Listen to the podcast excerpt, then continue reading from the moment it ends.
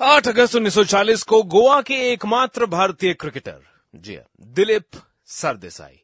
आज का दिन उनका जन्मदिन और उनके बारे में पता करने के लिए एक बहुत ही खास हमारे साथ शख्सियत। सोचिए कि एक ऐसा शख्स जिसने डबल सेंचुरी भारत से बाहर कभी ऐसे मनाई है। बहुत मुश्किल पीरियड से निकाला हो। टेक्निकली बहुत करेक्ट थे दिलीप सरदेसाई। स्पिन बहुत अच्छा करते लेकिन वेस्ट इंडीज जैसी उस वक्त की सेवेंटीज टीम को पेस को भी हैंडल करना है वो भी उनके पास है। उनके बेटे और जाने माने जर्नलिस्ट राजदीप सरदेसाई इस वक्त लाइन पर है। Rajdeep ji welcome to Red FM thank you very much Sachin thank you लेकिन आपके पिताजी दिलीप सरदेसाई जी कितना कुछ उन्होंने भारतीय क्रिकेट के लिए किया और कितनी कम कितने मैचेस में बचाया भारत को? इट वॉज़ माइंड ब्लोइंग देखिए वो जमाना अलग था। तब क्रिकेट में शायद इतने पैसे तो नहीं थे जी। और क्रिकेट टेलीविज़न पर भी मैचेस दिखाई नहीं जाते थे।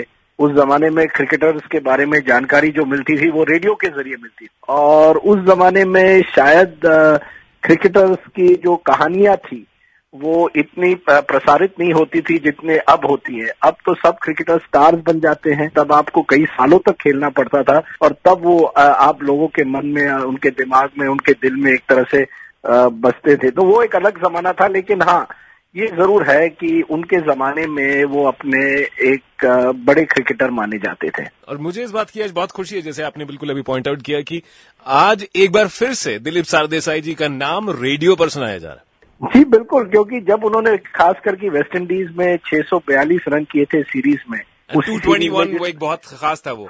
जी बिल्कुल 212 212 उन्होंने किए 212 किए थे और उस सीरीज़ में गावस्कर ने भी अपनी डेब्यू सीरीज़ में बहुत रन बनाए थे तब कोई मैच यहाँ दिखाई नहीं जाती थी। और जितनी भी कमेंट्री होती थी वो रात को रेडियो पर आती थी। तो एक तरह से उनकी जो उनके जो बड़े इनिंग्स थे उनकी कोई रिकॉर्डिंग नहीं है।